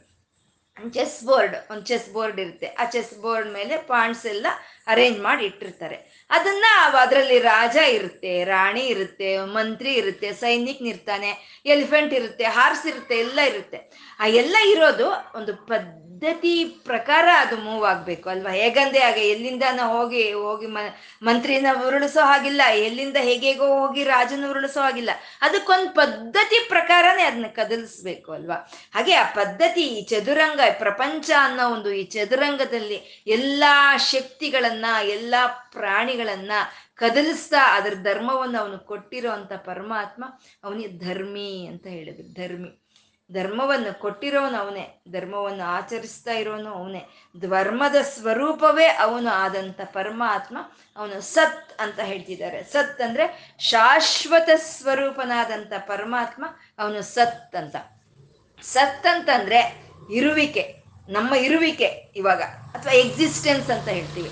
ಯಾವ್ದು ಇರೋದ್ರಿಂದ ನಮ್ ನಾವ್ ಎಕ್ಸ್ ನಮ್ಮ ಎಕ್ಸಿಸ್ಟೆನ್ಸ್ ಇಲ್ಲಿದೆಯೋ, ಯಾವ್ದು ಇರೋದ್ರಿಂದ ನಮ್ಮ ಇರುವಿಕೆ ಅನ್ನೋದು ಇಲ್ಲಿ ಇದೆಯೋ, ಅದೇ ಸತ್ ಅಂತ ಹೇಳೋ ಅಂತದ್ದು ಆ ಸತ್ ಲಕ್ಷಣ ಹೊಂದಿರೋ ಅಂತ ಭಗವಂತ ತನ್ನ ಸತ್ ಲಕ್ಷಣದೊಂದಿಗೆ ಎಲ್ಲ ಕಡೆ ವ್ಯಾಪಿಸ್ಕೊಂಡಿದ್ದಾನೆ, ಪರಮಾತ್ಮ ವ್ಯಾಪಿಸ್ಕೊಂಡಿದ್ದಾನೆ. ಆ ಯಾವ್ದಾದ್ರೆ ವ್ಯಾಪಿಸ್ಕೊಂಡಿದೆಯೋ, ಪ್ರಳ ಒಂದು ಸೃಷ್ಟಿಗೆ ಮುಂಚೆನೆ ಇದ್ದು ಪ್ರಯಕಾಲವಾದ್ರೂ ಇನ್ಯಾವುದು ಉಳಿಯುತ್ತೋ ಅದೇ ಸತ್ ಅಂತ ಹೇಳೋದೆ ಅದೇ ಸತ್ ಪದಾರ್ಥ ಅಂತ ಹೇಳುವಂಥದ್ದು.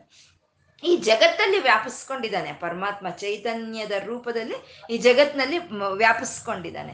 ಈ ಜಗತ್ತಿಗೆ ಪರಿಣಾಮ ಹೊಂದೋ ಅಂತ ಒಂದು ಗುಣ ಇದೆ ಅಂದ್ರೆ ಬದಲಾವಣೆ ಆಗುವಂತ ಒಂದು ಗುಣ ಇದೆ ಈ ಪ್ರಕೃತಿಗೆ. ರಾತ್ರಿ ಹಗಲಾಗುತ್ತೆ, ಹಗಲು ರಾತ್ರಿ ಆಗುತ್ತೆ, ಋತುಗಳು ಬರುತ್ತೆ. ಆ ಋತುಗಳಿಗೆ ಅನುಸಾರವಾಗಿ ಪ್ರಕೃತಿಯಲ್ಲಿ ಬದಲಾವಣೆಗಳು ಬರುತ್ತೆ. ಹಾಗೆ ಮನುಷ್ಯ ಹುಟ್ಟತಾನೆ ಶಿಶು ಆಗ್ತಾನೆ, ಬಾಲ್ಯ ಬಾಲ್ಯ ಬರುತ್ತೆ, ಮತ್ತೆ ಕೌಮಾರ ಬರುತ್ತೆ ಯೌವನ ಬರುತ್ತೆ, ಮುದಿತನ ಬರುತ್ತೆ. ಇದೆಲ್ಲ ಬದಲಾಗ್ತಾ ಹೋಗ್ತಾ ಇರುತ್ತೆ. ಆದ್ರೆ ಇದ್ರೊಳಗಿರೋ ಚೈತನ್ಯ ಮಾತ್ರ ಯಾವತ್ತಿಗೂ ಬದಲಾಗೋದಿಲ್ಲ. ಅದು ಬದಲಾಗ್ದಲೇ ಇರುವಂತ ಚೈತನ್ಯವನ್ನೇ ಸತ್ ಅಂತ ಹೇಳಿದ್ರು. ನಾವು ಹುಟ್ಟಿದಾಗ ಈ ಆತ್ಮ ಚೈತನ್ಯ ಯಾವ ರೀತಿ ಇರುತ್ತೋ, ನಾವು ಮುದುಕರಾದ್ರೂ ಅದೇ ರೀತಿ ಇರುತ್ತೆ ಈ ಚೈತನ್ಯ. ಅದು ಬದಲಾಗ್ದಲೇ ಇರುವಂತ ಚೈತನ್ಯ ಅದನ್ನೇ ಸತ್ ಅಂತ ಹೇಳಿದ್ರು. ಅವಿತಿತಂ ಪರಂ ಬ್ರಹ್ಮ ಸತ್ ಅನ್ನೋದು ಒಂದು ವೇದವಾಕ್ಯ. ಅವಿತಿತಂ ಅಂತಂದ್ರೆ ಯಾವುದು ನಾವು ನೋಡ್ತಾ ಇದೀವಿ, ನಮ್ಗೇನು ಇವಾಗ ಕಣ್ಣಿಗೆ, ನೇತ್ರಗಳಿಗೆ ಕಾಣಿಸ್ತಾ ಇದೆಯೋ, ಅದ್ಯಾವುದು ನಿಜ ಅಲ್ಲ. ನಮ್ಗೇನ್ ಕಾಣಿಸ್ತಾ ಇದೆಯೋ ಅದು ಯಾವುದು ನಿಜ ಅಲ್ಲ. ಮಾಯೆಯಿಂದ ಮುಚ್ಕೊಂಡು ಹೋಗಿರೋ ಅಂಥದ್ದು, ಅದು ಯಾವತ್ತಿದ್ರೂ ಅದು ಇಲ್ಲಿ, ಅದು ಮಾಯವಾಗಿ ಹೋಗುವಂಥದ್ದು ಹಾಗೆ ನಿಜವಾಗ್ದಲೇ ಮಾಯದಿಂದ ಕೂಡಿ ಮಾಯ ಆಗಿ ಹೋಗುವಂತ ಎಲ್ಲಾ ಪದಾರ್ಥಗಳನ್ನು ವಿತತಂ ಅಂತ ಕರೀತಾರೆ. ಅದಕ್ಕೆ ಭಿನ್ನವಾದಂಥ ಚೈತನ್ಯ ಅಂದ್ರೆ ಯಾವತ್ತಿಗೂ ಮಾಯವಾಗಿ ಹೋಗ್ದಲೆ ಒಂದು ಒಂದು ಶಾಶ್ವತವಾಗಿ ಉಳಿಯುವಂತ ಚೈತನ್ಯವನ್ನೇ ಅವಿತಿತಂ ಅಂತ ಹೇಳ್ತಾರೆ. ಅದೇ ಪರಬ್ರಹ್ಮ ಅಂತ. ಯಾವುದು ಶುರುವಲ್ಲಿ ಶುರು ಆಗೋದಕ್ಕಿಂತ ಮುಂಚೆ ಇತ್ತೋ, ಯಾವುದು ಎಲ್ಲವೂ ಲೈವಾಗಿ ಹೋದ್ಮೇಲೂ ನಿಲ್ತೋ, ಅದನ್ನೇ ಸದ ಒಂದು ಸತ್ ಅಂತ ಹೇಳೋವಂಥದ್ದು. ಅದೇ ಪರಬ್ರಹ್ಮ, ಅದೇ ಸತ್ ಅಂತ ಹೇಳೋವಂಥದ್ದು. ಅಂದ್ರೆ ಇವಾಗ ಒಂದು ಒಂದು ಇಂದ್ರಜಾಲಕನು ಒಂದು ಇಂದ್ರಜಾಲದ ಪ್ರದರ್ಶನವನ್ನು ಕೊಡ್ತಾನೆ ಆ ಪ್ರದರ್ಶನ ನೋಡ್ತಾ ಇದ್ದಷ್ಟು ನಮ್ಗೇನನ್ಸುತ್ತೆ? ಅದು ನಿಜ ಅಂತ ಅನ್ಸುತ್ತೆ, ನಿಜ ಅನ್ಸುತ್ತೆ. ಅವನ ಆಕಾಶದೊಳಕ್ಕೆ ತಗೊಂಡು ಹೋಗ್ತಾನೆ ನಮ್ಮನ್ನ. ಅವಾಗ ಕಿರ್ಚ್ತೀವಿ ನಾವು. ಏನೋ ಒಂದು ಆ ಒಂದು ಒಂದು ಇದ್ರೊಳಕ್ಕೆ ತಗೊಂಡು ಹೋಗ್ತಾನೆ, ಹೂವಿನ ತೋಟದೊಳಗೆ ತಗೊಳ್ತಾ ಹೋಗ್ತಾನೆ. ಅವಾಗ ಸಂತೋಷದಿಂದ ನಾವು ಆನಂದದಿಂದ ಕಿರ್ಚ್ತೀವಿ. ಅದೆಲ್ಲ ನಿಜ ಅಂತ ನಮ್ಗೆ ಅನ್ಸುತ್ತೆ. ಆದ್ರೆ ಆ ಪ್ರದರ್ಶನ ಎಲ್ಲ ಮುಗ್ದೋದ್ಮೇಲೆ ಅಲ್ಲಿ ಒಂದು ಇರೋದಿಲ್ಲ, ಎಲ್ಲ ಮಾಯವಾಗಿ ಉಳಿಯೋದು ಯಾರು? ಆ ಇಂದ್ರಜಾಲಕನ್ ಮಾತ್ರ ಉಳಿತಾನೆ ಅದನ್ನೇ ಶಂಕರರು ಹೇಳ್ತಾರೆ, ಜಗನ್ಮಿತ್ಯಂ ಬ್ರಹ್ಮ ಸತ್ಯಂ ಅಂತ ಹೇಳ್ತಾರೆ. ಅಂದ್ರೆ ಏನು ಕಾಣಿಸ್ತಾ ಇದೆಯೋ ಈ ಜಗತ್ತೆಲ್ಲ ಇದು ಮಿಥ್ಯವೇ, ಇದು ಯಾವತ್ತಿದ್ರೂ ಹೊರಟೋಗೋ ಅಂಥದ್ದೇ ಈ ಒಳಗೆ ಇರುವಂತ ಈ ಚೈತನ್ಯವೇ ಅದೇ ಸತ್ಯ, ಅದೇ ಪರಬ್ರಹ್ಮ, ಅದೇ ಸತ್ ಪದಾರ್ಥ, ಅವನೇ ಸತ್ಯನಾರಾಯಣ ಅಂತ ಸತ್ ಅಂತ ಕರೆದ್ರು. ಆ ಪರಮಾತ್ಮನನ್ನ ಶಾಶ್ವತವಾಗಿ ಉಳಿಯುವಂತ ಆ ಚೈತನ್ಯವನ್ನ ಸತ್ ಅಂತ ಕರೆದ್ರು. ಅಸತ್ ಅಂತಿದ್ದಾರೆ. ಮುಂದಿನ ನಾಮ ಅಸತ್. ಅಂದ್ರೆ ಸತ್ತು ಅವನೇ, ಅಸತ್ತು ಅವನೇ ಅಂತ. ಅಸತ್ತು ಅವನೇ ಅಂತ ಯಾಕೆ ಹೇಳ್ತಿದ್ದಾರೆ ಅಂದ್ರೆ ಈ ಜಗ್, ಈ ಜಗತ್ ರೂಪದಲ್ಲಿ ಇರೋಂತ ನಾರಾಯಣನನ್ನ ಅಸತ್ ಅಂತ ಕರೀತಾ ಇದ್ದಾರೆ. ಈ ಜಗತ್ತು ಅನ್ನೋದು ಇದು ಒಂದು ಪಂಚೀಕೃತವಾದ ಮಹಾ ಪಂಚಭೂತಗಳಿಂದ ಇಪ್ಪತ್ನಾಲ್ಕು ತತ್ವಗಳಿಂದ ಈ ಪ್ರಪಂಚ ಅನ್ನೋದು ಕೂಡಿ ಇರೋ ಅಂಥದ್ದು ಈ ಪ್ರಪಂಚ. ಈ ಪ್ರಪಂಚದಲ್ಲಿ ಇರೋ ಅಂಥ ಚೈತನ್ಯ ಅದು ಅದು ಅದು ಅದರಲ್ಲಿ ಬದಲಾವಣೆಗಳನ್ನು ತರ್ತಾ ಇರುತ್ತೆ. ಪಂಚಭೂತಗಳಲ್ಲಿ ಅತ್ತ ಇಪ್ಪತ್ನಾಲ್ಕು ತತ್ವಗಳಿಂದ ಕೂಡಿರುವಂತ ಈ ಜಗತ್ನಲ್ಲಿ ಪರಿಣಾಮವನ್ನು ತರ್ತಾ ಇರುತ್ತೆ, ಬದಲಾವಣೆಯನ್ನು ತರ್ತಾ ಇರುತ್ತೆ. ಆದ್ರೆ ತಾನ್ ಮಾತ್ರ ಬದಲಾಗೋದಿಲ್ಲ. ಅರ್ಥ ಆಗ್ತಾ ಇದೆ ಅಲ್ವಾ? ಈ ಪ್ರಪಂಚ ಎಲ್ಲ ಬದಲಾಗುತ್ತೆ. ಆದ್ರೆ ಅದ್ರ ಒಳಗಡೆ ಇರೋ ಚೈತನ್ಯ ಮಾತ್ರ ಬದಲಾಗಲ್ಲ. ಹಾಗಂತ ಚೈತನ್ಯ ಇಲ್ಲ ಅಂದ್ರೆ ಇದು ಬದಲಾಗುತ್ತಾ? ಅಂದ್ರೆ ಆಗಲ್ಲ, ಚೈತನ್ಯ ಇದ್ರೇನೆ ಈ ಬದಲಾವಣೆ ಈ ಪ್ರಕೃತಿಗೆ, ಈ ಪ್ರಾಣಿಗಳಿಗೆ ಸಿಕ್ಕುತ್ತೆ ಅಂತ. ಇವಾಗ ಸೂರ್ಯನಿಂದಾನೇ ರಾತ್ರಿ ಆಗ್ತಾ ಇದೆ. ಆ ರಾತ್ರಿ ಹಗಲಾಗ್ತಾ ಇದೆ. ಹಗಲ್ ಮತ್ತೆ ರಾತ್ರಿ ಆಗ್ತಾ ಇದೆ. ಆ ಸೂರ್ಯನಿಂದಾನೇ ಆ ಬದಲಾವಣೆಗಳು ಬರ್ತಾ ಇದೆ. ಆದ್ರೆ ಆ ಸೂರ್ಯನಿಲ್ಲ ಅಂದ್ರೆ ಆ ಬದಲಾವಣೆಗಳು ಬರುತ್ತಾ? ಆಗಲ್ಲ. ಆದ್ರೆ ಆ ಸೂರ್ಯನ್ ಬದಲಾಗ್ತಾ ಇದ್ದಾನ. ಆ ಸೂರ್ಯನಿಗೆ ರಾತ್ರಿ ಆಗ್ತಾ ಇದೆಯಾ ಹಗಲಾಗ್ತಾ ಇದೆಯಾ? ಇಲ್ಲ, ಅವನು ಸತ್, ಅವನು ಹಾಗೆ ಇರೋ ಹಾಗೆ ಸತ್ ಆದಂತ ಪರಮಾತ್ಮ ಈ ಪ್ರಪಂಚದ ರೂಪದಲ್ಲಿ ವ್ಯಕ್ತವಾಗಿದ್ದಾನೆ. ಪ್ರಪಂಚ ರೂಪದಲ್ಲಿ ವ್ಯಕ್ತವಾಗಿದ್ದಾನೆ.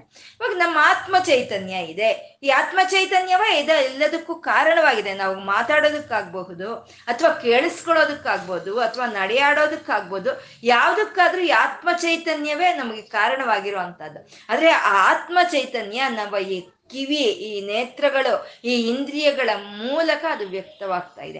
ಹಾಗೆ ಪರಮಾತ್ಮ ಸತ್ ಶಾಶ್ವತ ಸ್ವರೂಪನಾದಂಥ ಪರಮಾತ್ಮ ಈ ಜಗತ್ ರೂಪದಲ್ಲಿ ತಾನು ವ್ಯಕ್ತವಾಗ್ತಾ ಇದ್ದಾನೆ. ಹಾಗಾಗಿ ಜಗತ್ ರೂಪದಲ್ಲಿ ವ್ಯಕ್ತವಾಗ್ತಾ ಇರುವಂತ ಪರಮಾತ್ಮನ ಅಸತ್ ಅಂತ ಕರೀತಾ ಇದ್ದಾರೆ. ಅಂದ್ರೆ ಸತ್ತವನೇ ಅಸತ್ತವನೇ ಅಂತ. ಅಂದ್ರೆ ಇವಾಗ ಒಂದು ಕಬ್ಬಿನ ರಸ ಅಂತ ಇದೆ. ಆ ಕಬ್ಬಿನ ರಸದಿಂದ ಬೆಲ್ಲ ಅನ್ನೋದು ತಯಾರಾಗುತ್ತೆ.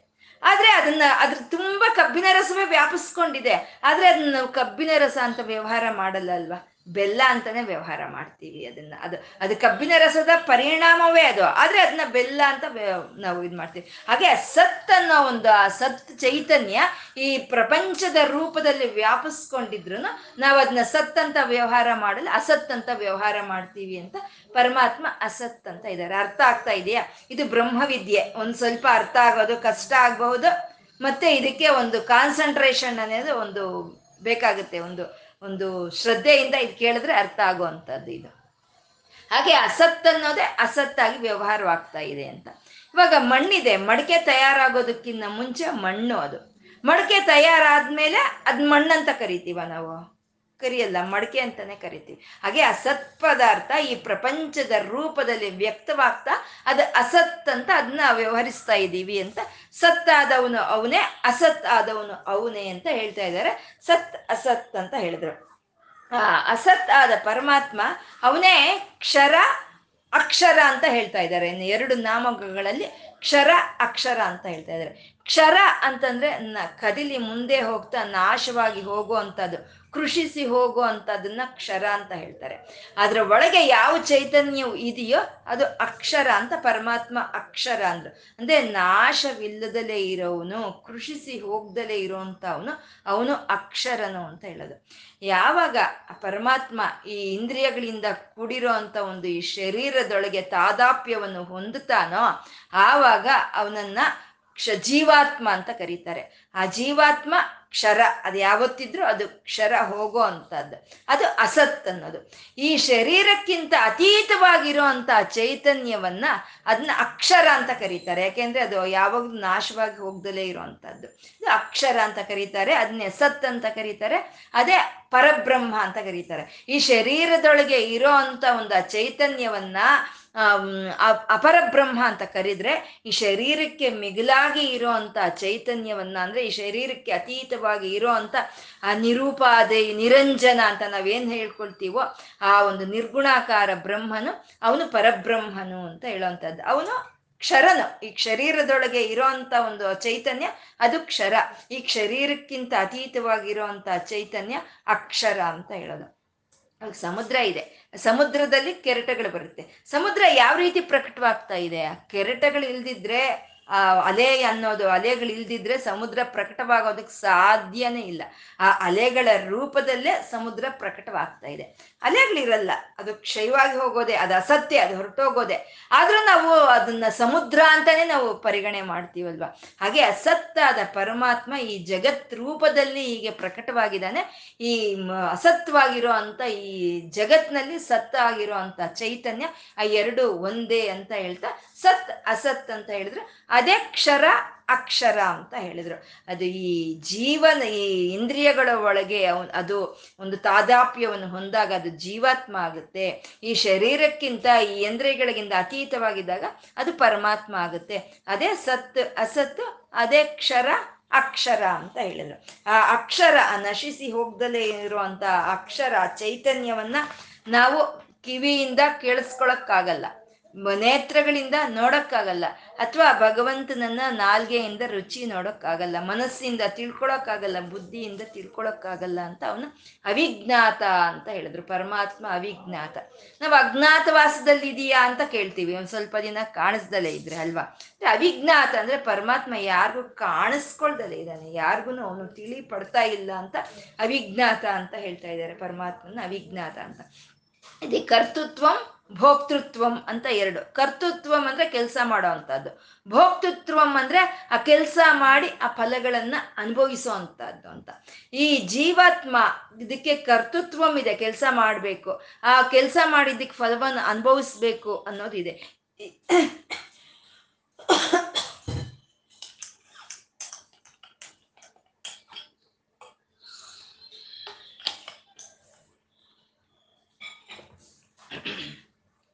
ಈ ಎರಡು ಕ್ರಿಯೆಗಳು ಇರೋಂಥ ಜೀವಾತ್ಮವೇ ವಿಜ್ಞಾತ ಆದರೆ ಕೆಲಸ ಮಾಡೋ ಅಂಥದ್ದಾಗ್ಲಿ ಅಥವಾ ಅದಕ್ಕೆ ಫಲವನ್ನ ಅನುಭವಿಸೋ ಅಂಥದ್ದಾಗ್ಲಿ ಇಲ್ದಲೇ ಇರುವಂತ ಪರಮಾತ್ಮ ಅವನು ಅವಿಜ್ಞಾತ ಅಂತ ಅಂದ್ರು. ಅವಿಜ್ಞಾತ ಅವನು ಕ, ಅವನು ಎಲ್ಲರನ್ನು ನೋಡ್ತಾ ಇದ್ದಾನೆ ಅವನು. ಎಲ್ಲವನ್ನು ಅವನು ತಿಳ್ಕೊಳ್ತಾನೆ. ಆದರೆ ಅವನನ್ನ ತಿಳ್ಕೊಳ್ಳೋರಾಗ್ಲಿ, ಅವನು ಹೀಗೆ ಇದ್ದಾನೆ ಅಂತ ಹೇಳೋರಾಗ್ಲಿ ಯಾರು ಇಲ್ಲ.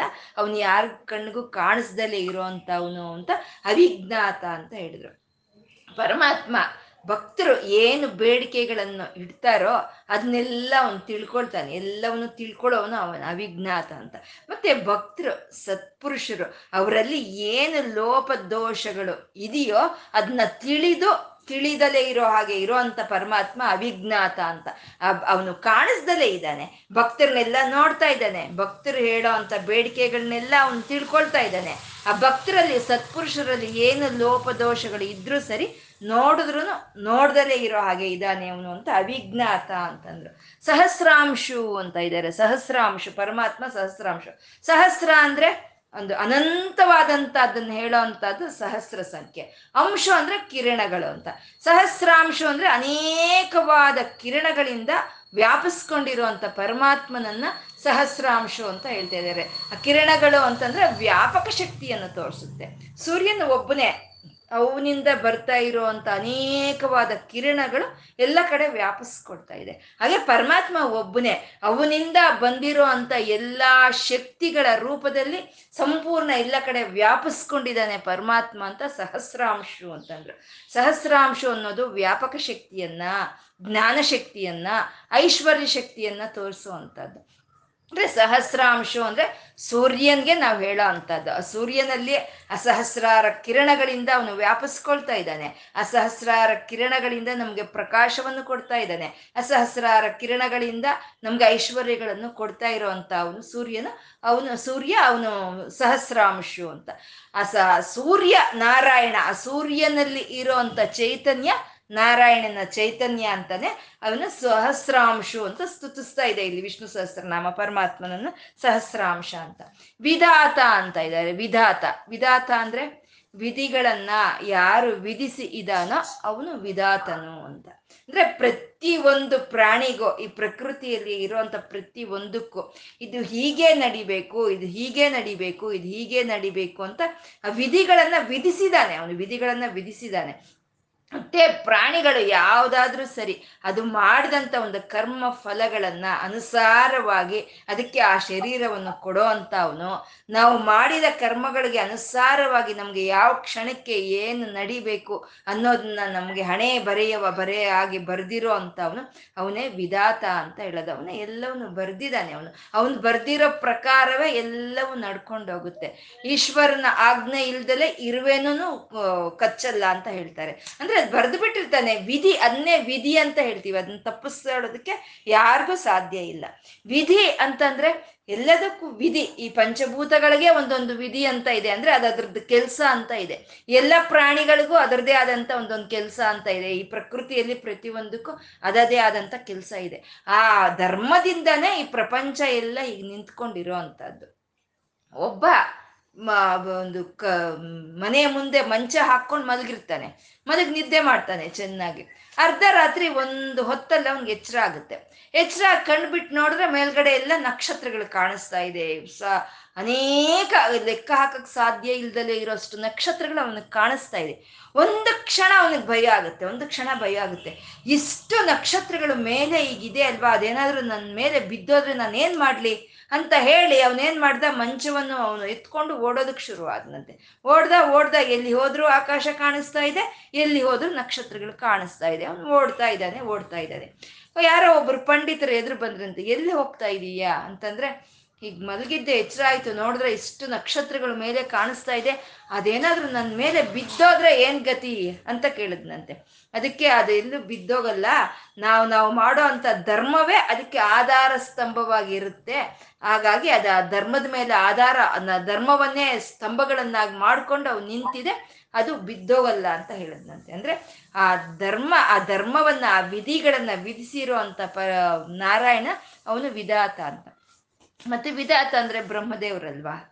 ಬ್ರಹ್ಮ, ಮತ್ತೆ ಇಲ್ಲಿ ನಾವು ನಾರಾಯಣನ ಬಗ್ಗೆ ಹೇಳ್ಕೊಳ್ಳೋವಾಗ ವಿಧಾತ ಅವನು ಬ್ರಹ್ಮ, ವಿಷ್ಣುನೇ ವಿಧಾತ ಅಂತ ಹೇಳ್ತಾ ಇದ್ದೀವಿ ಅಂತಂದ್ರೆ ಒಬ್ಬನೇ ಒಬ್ಬನೇ, ಪರಬ್ರಹ್ಮನು ಒಬ್ಬನೇ. ಅವನು ವಿಧಿಗಳನ್ನು ಬರಿಬೇಕು ಅಂದಾಗ, ಹಣೆ ಬರವನ್ನು ಬರಿಬೇಕು ಅಂದಾಗ ಅವನು ವಿಧಾತ್ರನಾಗ್ತಾನೆ ಅವನು ಪೋಷಣೆ ಮಾಡಬೇಕು ಅಂದಾಗ ನಾರಾಯಣನಾಗ್ತಾನೆ. ಅವನು ಲಯ ಕಾರ್ಯ ಮಾಡಬೇಕು ಅಂದಾಗ ರುದ್ರನಾಗ್ತಾನೆ. ಅವನು ಒಬ್ಬನೇ ಅನೇಕವಾಗಿ ಆಗ್ತಾನೆ. ಅದನ್ನೇ ನಮ್ಗೆ ಹೇಳ್ತಾರಲ್ವ, ಭೋಜ್ಯೇಶು ಮಾತಾ ಸಲಹೇಶು ಮಂತ್ರಿ, ಕಾರ್ಯೇಶು ದಾಸಿ, ಶಯನೇಶು ರಂಭ ಕ್ಷಮಯ ದರಿಯಿತ್ರಿ ಅಂತ. ಒಬ್ಬ ಮಹಿಳೆನೇ ಇಷ್ಟು ಆಗೋದು.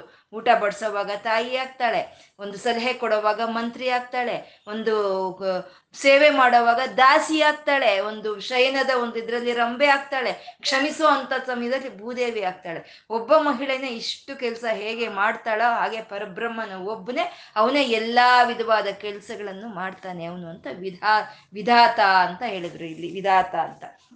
ಅಂದ್ರೆ ಸಾವಿರ ನಾಮಗಳು ಅವಂದೇ ಸಾವಿರ ರೂಪಗಳು ಅವಂದೇ. ಈ ಸಾವಿರ ಕೆಲಸಗಳು ಅವಂದೇ ಆಗಿರೋ ಅಂತ ಅವನು ವಿಧಾತ ಅಂದ್ರು. ವಿಧಾತ ಕೃತಲಕ್ಷಣ ಅಂತ ಇದ್ದಾರೆ ಇನ್ ಮುಂದಿನ ನಾಮ ಕೃತಲಕ್ಷಣ. ಕೃತಲಕ್ಷಣ ಅಂದ್ರೆ ನಾಮ ರೂಪರಹಿತವಾದ ಚೈತನ್ಯಕ್ಕೆ ಯಾವುದು ಲಕ್ಷಣ ಅಂತ ಇಲ್ಲ. ಯಾವ ಲಕ್ಷಣನೂ ಇಲ್ಲ ಅವನಲ್ಲಿ. ಅವನು ಭಕ್ತರನ್ನ ಅನುಗ್ರಹಿಸೋದಕ್ಕೋಸ್ಕರ ಆ ಲಕ್ಷಣಗಳನ್ನ ತಾನು ತಂದು ಇಟ್ಕೊಂಡಿದ್ದಾನೆ ಅಷ್ಟೇನೆ ಅವನು. ಅವನು ಯಾವ ಲಕ್ಷಣಗಳು ಅವನಲ್ಲಿ ಇಲ್ಲ ಅಂತ. ಶ್ರೀರಾಮ ಏಕಪತ್ನಿ ವ್ರತಸ್ಥ ಅಂತ ಹೇಳೋ ಅಂತದ್ದು ಬಿಟ್ಟಿದ ಬಾಣ ಇನ್ನೊಂದ್ಸಲಿ ಬಿಡೋಲ್ಲ ಅನ್ನೋದು ಈ ಲಕ್ಷಣಗಳೆಲ್ಲ ತಾನು ಭಕ್ತರನ್ನ ಅನುಗ್ರಹಿಸೋದಕ್ಕೋಸ್ಕರ ತಾನು ತಂದಿಟ್ಕೊಂಡಿರೋ ಅಂತ ಲಕ್ಷಣಗಳು. ಅಂದ್ರೆ ತಾನು ತಂದಿಟ್ಕೊಂಡಿರೋ ಅಂತ ಲಕ್ಷಣಗಳು ಇರೋ ಅಂತವನ್ನೇ ಕೃತ ಲಕ್ಷಣ ಅಂದ್ರೆ ಸಹಜವಾದ ಲಕ್ಷಣಗಳಲ್ಲ ಅವು. ತಂದಿಟ್ಕೊಂಡಿರೋ ಅಂತದ್ದು ಅಂತ ಕೃತ ಲಕ್ಷಣ ಅಂತಂದ್ರು ಈ ಪ್ರಕೃತಿಯಲ್ಲಿ ಈ ಪ್ರಾಣಿಗಳಲ್ಲಿ ಪ್ರತಿ ಒಂದಕ್ಕೂ ಒಂದು ಲಕ್ಷಣ ಅಂತ ಇದೆ. ಪ್ರತಿ ಒಂದಕ್ಕೂ ನೋಡಿ, ಒಂದೇ ರೀತಿ ಕಾಣಿಸಿದ್ರು ಅದ್ರದ್ದು ಲಕ್ಷಣ ಬೇರೆ ಇರುತ್ತೆ, ಇದ್ರ ಲಕ್ಷಣ ಬೇರೆ ಇರುತ್ತೆ. ಮನುಷ್ಯರು ಎಲ್ಲ ಒಂದೇ ರೀತಿ ಕಾಣಿಸ್ತೀವಿ. ಆದರೆ ಒಬ್ಬರಲ್ಲಿ ಇರೋ ಲಕ್ಷಣ ಇನ್ನೊಬ್ರಲ್ಲಿ ಇರೋದಿಲ್ಲ. ನಾಯಿ, ನರಿ ಒಂದೇ ತರ ಕಾಣಿಸುತ್ತೆ, ಆದ್ರೆ ಅದ್ರದ್ ಲಕ್ಷಣನೇ ಬೇರೆ, ಇದ್ರದ್ ಲಕ್ಷಣನೇ ಬೇರೆ. ಕೋಗಿಲೆ, ಕಾಗಿ ಎರಡು ಒಂದೇ ರೀತಿ ಕಾಣಿಸುತ್ತೆ, ಆದ್ರೆ ಅದರದ್ದೇ ಬೇರೆ ಲಕ್ಷಣ ಇದೇ ಬೇರೆ ಲಕ್ಷಣ. ಹಾಗೆ ಎಲ್ಲದಕ್ಕೂ ಅದರದೇ ಆದಂತ ಲಕ್ಷಣವನ್ನು ಕೊಟ್ಟಂತ ಪರಮಾತ್ಮ ಅವನ ಕೃತ ಲಕ್ಷಣ ಅಂತ. ನಮ್ಮಲ್ಲಿ ಅಂತರ್ಭಾಗವಾಗಿರುವಂತ ಲಕ್ಷಣಗಳು ಇರುತ್ತೆ. ಅಂದ್ರೆ ನಮ್ಗೆ ತುಂಬಾ ದುಃಖ ಆದಾಗ ನಮ್ಮ ನೇತ್ರಗಳಿಂದ ನೀರು ಸೋರುತ್ತೆ. ಅನ್ ದುಃಖ ಆದಾಗ ನೀರು ಸೋರೋ ಅಂತ ಲಕ್ಷಣವನ್ನು ಕೊಟ್ಟಂತ ಅವನು. ನಮ್ಗೆ ಅತೀ ಒಂದು ಸಂತೋಷ ಆದಾಗ ನಮ್ಮ ತುಟಿ ಮೇಲೆ ಒಂದು ಕಿರುನಗೆ ಅನ್ನೋದು ಬರುತ್ತೆ. ಅಂತ ಒಂದು ಲಕ್ಷಣಗಳನ್ನು ನಮಗೆ ತುಂಬಿಸಿರೋ ಅಂತ ಪರಮಾತ್ಮ ಅವನು ಕೃತಲಕ್ಷಣ ಅಂತ ಹೇಳ್ತಾ ಇದ್ದಾರೆ. ಅವನ ಧರ್ಮಗುಪ್ ಎಲ್ಲ ಧರ್ಮಗಳು ಈ ಪ್ರಪಂಚ ಈಗ ನಡಿಬೇಕು ಅಂದ್ರೆ ಎಲ್ಲ ಧರ್ಮಗಳನ್ನ ನಿರ್ಮಾಣ ಮಾಡಿ ಅದನ್ನ ರಕ್ಷಣೆ ಮಾಡ್ಕೊಳ್ತಾ ಇರೋನು ಅವನು. ಧರ್ಮಗುಪ್ ಧರ್ಮಕೃತ್ ತನ್ಗೆ ಅಂತ ಒಂದು ಧರ್ಮವನ್ನು ತಾನು ಇಟ್ಕೊಂಡಿದ್ದಾನೆ. ಇಟ್ಕೊಂಡು ಆ ಧರ್ಮದ ಪ್ರಕಾರ ತಾನು ಮುಂದುವರಿತಾ ಇದ್ದಾನೆ. ಧರ್ಮಕೃತ ಧರ್ಮಿ. ಧರ್ಮವೇ ಅವನ ರೂಪವಾಗಿ ಇರುವಂತಹದ್ದು, ಧರ್ಮಿ ಅಂತ. ಸತ್ ಅಂದ್ರೆ ಸತ್ ಅಂದ್ರೆ ಶಾಶ್ವತವಾಗಿ ಉಳಿಯೋ ಅಂತದ್ದು ಅಸತ್ ಅಂದ್ರೆ ಈ ಎಲ್ಲ ಹೊರಟೋಗುವಂತ ವಿಶ್ವದ ಆಕಾರದಲ್ಲಿ ಪ್ರಕಟವಾಗಿರುವಂತವನು ಕ್ಷರಂ ಅಂದ್ರೆ ನಶಿಸಿ ಹೋಗುವಂತದ್ದು ನಶಿಸಿ ಹೋಗುವಂತ ಶರೀರ, ನಶಿಸಿ ಹೋಗುವಂತ ಈ ಪ್ರಪಂಚ. ಅದರಲ್ಲಿ ನಶಿಸಿ ಹೋಗ್ದಲೇ, ಕೃಷಿಸಿ ಹೋಗ್ದಲೇ ಇರುವಂತ ಅಕ್ಷರ ರೂಪನವನು ಅಂತ ಹೇಳ್ತಾ ಅವಿಜ್ಞಾತ. ಅವನು ನಮ್ಮ ಒಂದು ಇಂದ್ರಿಯಗಳಿಗೆ ಗೋಚರವಾಗ್ದಲೇ ಇರುವಂತವನು ಅವನು ಅವಿಜ್ಞಾತನು ಅಂತ ಸಹಸ್ರಾಂಶು. ಅವನ ಅನೇಕವಾದ ಶಕ್ತಿ ಕಿರಣಗಳ ರೂಪದಲ್ಲಿ ಈ ಪ್ರಪಂಚವನ್ನೆಲ್ಲ ಆಕ್ರಮಿಸಿಕೊಂಡಿರುವಂಥ ಪರಮಾತ್ಮ ಸಹಸ್ರಾಂಶ ಜ್ಞಾನ ಸ್ವರೂಪನು ಐಶ್ವರ್ಯ ಸ್ವರೂಪನವನು ಅಂತ ಹೇಳ್ತಾ ಆತ, ವಿಧಾತ, ಈ ಪ್ರಕೃತಿಗೂ ಪ್ರಾಣಿಗಳಿಗೂ ಎಲ್ಲವಕ್ಕೂ ಯಾರು ಆ ವಿಧಿಯನ್ನ ಏರ್ಪಾಟ್ ಮಾಡಿದಾನೋ ಅವನು ವಿಧಾತ. ಅವನು ಕೃತಲಕ್ಷಣ ಕೃತಲಕ್ಷಣ ಅಂತ ಇದ್ದಾರೆ ಅಂದ್ರೆ ಎಲ್ಲಾ ಒಂದು ಲಕ್ಷಣಗಳನ್ನು ತಾನು ತಂದು ಇಟ್ಕೊಳ್ತಾ ಈ ಪ್ರಕೃತಿಯಲ್ಲಿ ಇರುವಂತ ಪ್ರತಿ ಒಂದು ಪ್ರಾಣಿಗೂ ಪ್ರತಿ ಒಂದು ಪ್ರಕೃತಿಗೂ ಅದರದೇ ಆದಂತ ಒಂದು ಲಕ್ಷಣವನ್ನು ಕೊಟ್ಟಂತ ಅವನು ಅವನು. ಅಂದ್ರೆ ಅವ್ನು ಕೊಟ್ಟ ಇರುತ್ತೆ ಅಷ್ಟೇ, ಆ ಲಕ್ಷಣ ನಾವೇನ್ ತಂದ್ಕೊಳ್ಳೋದಕ್ಕಾಗೋದಿಲ್ಲ ಯಾವ್ದಾದ್ರು ಸರಿ. ಯಾಕೆಂದ್ರೆ ನಾವು ತಂದ್ಕೊಳ್ಳೋಗಾಗಿದ್ರೆ ಇವಾಗ ಪಕ್ಷಿ ಹಾರ್ತಾ ಇದೆ, ಮೇಲೆ ಆಕಾಶದ ಮೇಲೆ ಹಾರ್ತಾ ಇದೆ ಪಕ್ಷಿ. ಯಾರಿಗಿಷ್ಟ ಇಲ್ಲ, ನಮ್ಗೇನು ಇಷ್ಟ ಇಲ್ವಾ? ಆಕಾಶದ ಮೇಲೆ ಆ ರೀತಿ ರೆಕ್ಕೆಗಳು ಬೀಸ್ಕೊಂಡು ನಾವು ಬೇಕಾದಾಗೆಲ್ಲ ಹೋಗಿ ವಿಹಾರ ಮಾಡಿ ಬರಬೇಕು ಅಂತ ಯಾರಿಗಿಷ್ಟ ಇಲ್ಲ? ನಮಗೆಲ್ಲ ಇಷ್ಟ ಇದೆ. ಆದರೆ ಆ ಲಕ್ಷಣ ಭಗವಂತ ಪಕ್ಷಿಗೆ ಕೊಟ್ಟಿದ್ದಾನೆ. ಮಾತಾಡಬೇಕು ಅಂತ ಯಾವ ಪ್ರಾಣಿಗೆ ಇಷ್ಟ ಇರೋದಿಲ್ಲ. ಆದರೆ ಮಾತಾಡೋ ಅಂತ ಒಂದು ಲಕ್ಷಣವನ್ನು ಮನುಷ್ಯನಿಗೆ ಕೊಟ್ಟಿದ್ದಾನೆ ಪರಮಾತ್ಮ. ಅವನು ಕೃತ ಲಕ್ಷಣ ಅಂದರು. ಲಕ್ಷಣ ಅಂತಂದರೆ ವೇದಗಳು. ಶಾಸ್ತ್ರಗಳ, ಅವನೇ ಲಕ್ಷಣ ಅಂತಾರೆ. ಆ ವೇದಗಳನ್ನ, ಶಾಸ್ತ್ರಗಳನ್ನ ಕೊಟ್ಟಿರುವಂತ ಪರಮಾತ್ಮ ಅವನೇ ಕೃತಲಕ್ಷಣ ಅಂತ. ವೇದ ವೇದ ಶಾಸ್ತ್ರಾಣಿ ವಿಜ್ಞಾನಂ ಏತತ್ ಸರ್ವಂ ಜನಾರ್ದನಾತ್. ಯಾವ ಒಂದು ವೇದಗಳಾಗ್ಬೋದು, ಯಾವ ಒಂದು ಶಾಸ್ತ್ರಗಳಾಗೋದು ಪರಮಾತ್ಮ ಆ ಧರ್ಮವನ್ನ ಕಾಪಾಡೋದಕ್ಕೋಸ್ಕರ ಈ ಪ್ರಪಂಚದಲ್ಲಿ ಆ ವೇದಗಳ ರೂಪದಲ್ಲಿ, ಶಾಸ್ತ್ರಗಳ ರೂಪದಲ್ಲಿ ತಾನು ಆಕ್ರಮಿಸಿಕೊಂಡು ಆ ಲಕ್ಷಣವನ್ನು ತಾನು ಹೊಂದಿದ್ದಾನೆ ಅಂತ ಇವತ್ತು ಹೇಳ್ಕೊಳ್ತಾ ನಾವು, ಇವತ್ತು ನಾವು ಏನು ಹೇಳ್ಕೊಂಡಿದೀವೋ ಆ ವೇದ ವೇದ್ಯನಾದಂಥ ಪರಮಾತ್ಮನಿಗೆ ಅರ್ಪಣೆ ಮಾಡ್ಕೊಳ್ಳೋಣ. ಲಕ್ಷ್ಮೀನಾರಾಯಣರಿಗೆ ನತಿರಿಯಂ ನನ್ನ ಈ ನಮಸ್ಕಾರವನ್ನು ಸ್ವೀಕಾರ ಮಾಡುತ್ತಂದೆ ಅಂತ ಕೇಳ್ಕೊಳ್ತಾ ಸರ್ವಂ ಶ್ರೀ ಲಲಿತಾರ್ಪಣಮಸ್ತು.